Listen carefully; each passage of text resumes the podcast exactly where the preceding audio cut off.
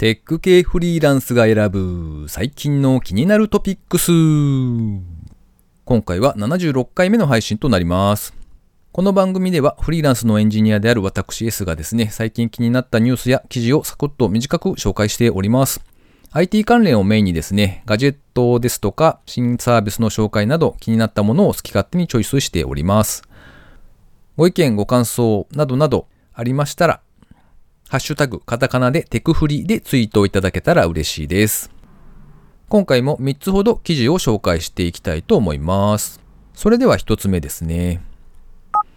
空き家問題を解決する不動産プラットフォーム、家市場本格スタート。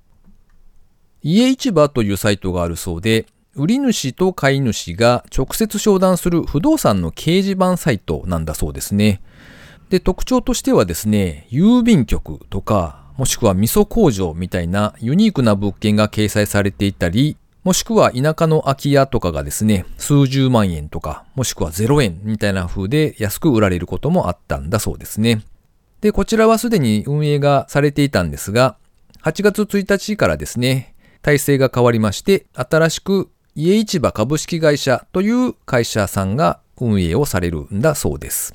それと同時にですね、およそ4000万円の第三者割当増資を実施して、この資金によってシステム開発等の積極投資を行っていく予定だそうです。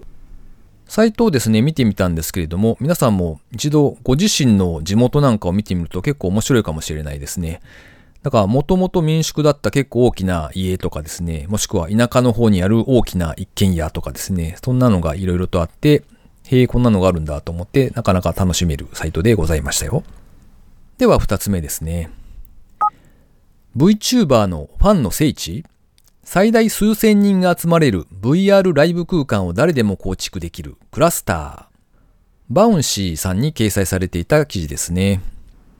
誰でも手軽にバーチャルイベントに参加したり、もしくは開催もできるというバーチャルイベントサービス、クラスターというのがあるんだそうですね。で集まる会場というかですね、そのバーチャル上の場所というのは、テンプレートから選ぶだけで簡単に作成できて、イベントページの URL をシェアするだけで、数百名とか数千名とか、そういったユーザーが参加可能になるんだそうです。参加者は 3D アバターとして表示されて、VR デバイスがなくても PC のみで参加が可能になっているんだそうですね。そして VR イベントに参加するための有料チケット販売システムですとか、もしくはおひねり的にですね、VR の中のですね、仮想的なくす玉なんかを送ったりできる V ギフティングというような機能もあるんだそうです。おこれでオンライン飲み会でもやってみたら楽しいかしらと思ってちょっと見てたんですが、割とですね、なんか、こう、ガチでやっていらっしゃる VTuber さんたちが、こうなんか、イベントを3回3000円とか5000円とか結構、ちゃんとした値段をつけていらっしゃってですね、というのと、あとはアプリの準備もろもろ結構これは ハードル高いなと思って、えー、ひっそりと閉じたのでした。はい。まあ、プラットフォームとして、そのエコシステムというかですね、そこでお金が回るような形というのが用意されているので、なかなか面白そうだなと思って見ておりました。では3つ目ですね。クラウドファンディングサービス幕開けが幕開けアワード2019を発表。テッカブルさんの記事ですね。日本では割と有名だと思うんですが、クラウドファンディングプラットフォームの一つ、幕開けさんがですね、この1年間に実施された約2300件のプロジェクトを対象に、幕開けオブザイヤー2019と題して、20のプロジェクトを表彰されたそうです。さらにはその中からゴールド賞、シルバー賞、ブロンズ賞として3つを選出。どんなものが選ばれたのかなと思って見に行ったんですが、ゴールド賞がですね、セッタですね。あの、雪に下駄の田と書いて、セッタですね。と、スニーカーのソールを組み合わせた新しい履物、うんだ。雲に、おだちのだというか、セッタの田ですね。これでうんだと読むんだそうですが、そういう履物ですね。これがゴールド賞。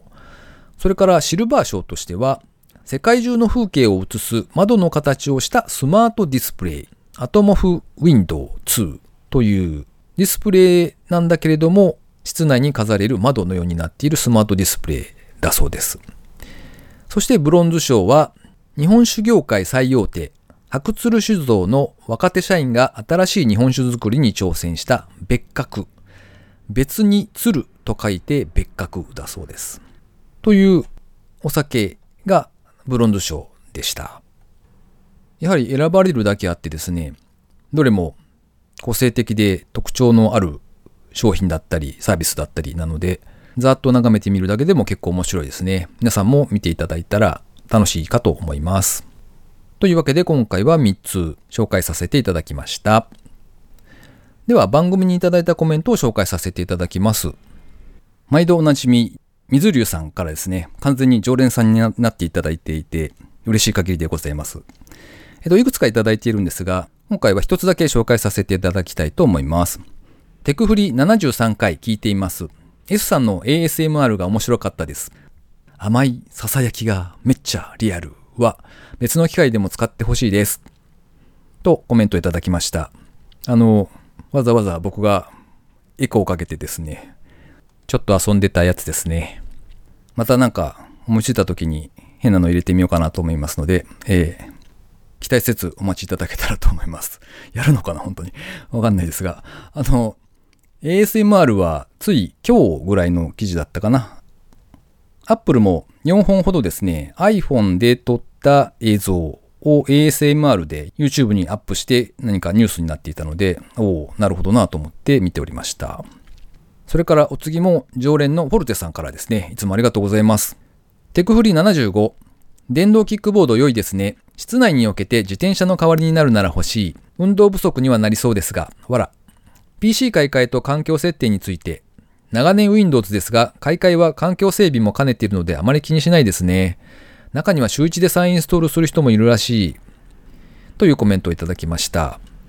電動キックボードは確かにあれですね、持ち運ぶというのには向いてないのかもしれないですね。なんかアメリカの方とかで流行ったのは、好きな時に乗り捨てができて、見つけたら乗れるみたいな、そんな気軽さが受けたのかななんて思うんですが、どうなんでしょう？PC の環境設定については、ようやく落ち着いてきたかなというところですね。あとまだ多分、あ、あれ入れてなかったみたいなのが、ゲーってなるのがありそうですが、昔に比べると割とすんなりと移行ができているかなと思います。ということで、水流さん、フォルテさん、いつもコメントありがとうございます。では最後に、個人的な近況なんぞをお話ししておりますが、考えてみると世間はお盆の時期ではないでしょうか。フリーランスあるあるとしてはですね、お盆とかお正月の世間のお休みの長い月というのは、今月の稼働時間大丈夫かしらっていうのが結構微妙に悩む時期だったりしませんか、まあ、大抵は皆さん残業で調整するとかっていうことをされているかと思うんですが、今回はですね、今の案件では皆さんが一斉にお休みを取るっていう職場じゃなくてですね、各自それぞれ夏休みをずらして取るっていうことらしいので、割とほっとしておりますね。なので、えー、普段はですね、週末だけ家族が田舎の方にいるので、そちらへ戻って、で、日曜日の夜とかにですね、名古屋近辺の自分の実家の方にまた戻るっていうことを繰り返しているんですけれども、まあ、このお盆の時期については、何日かはその家族が住む田舎の方でですね、そちらでリモートワークをさせてもらう予定になっております。ただですね、心配なのは、奥さんの実家なんですね。なので当然自分の部屋もなくてですね、とある部屋の片隅にですね、小さめのこたつを置かせていただいて、で、その上でまあ PC 触ったりとかっていうことをしてるんですが、よくよく考えてみたら、まだこたつの布団というかですね、あれが片付けてないって、先週なんかも、これはさすがに暑いなと思って我慢しながらやっていたので、まあその片付けからスタートですかね。そして座りっぱなしになるので結構辛そうだなというのがちょっと心配なところですかね。こまめに体を動かしながらちょっとやろうかななんてことは思っておりますが、はい。ということで、えー、皆さんも良いお盆をお過ごしいただけたらと思います。今回も最後までお聴きいただきありがとうございました。それではまた。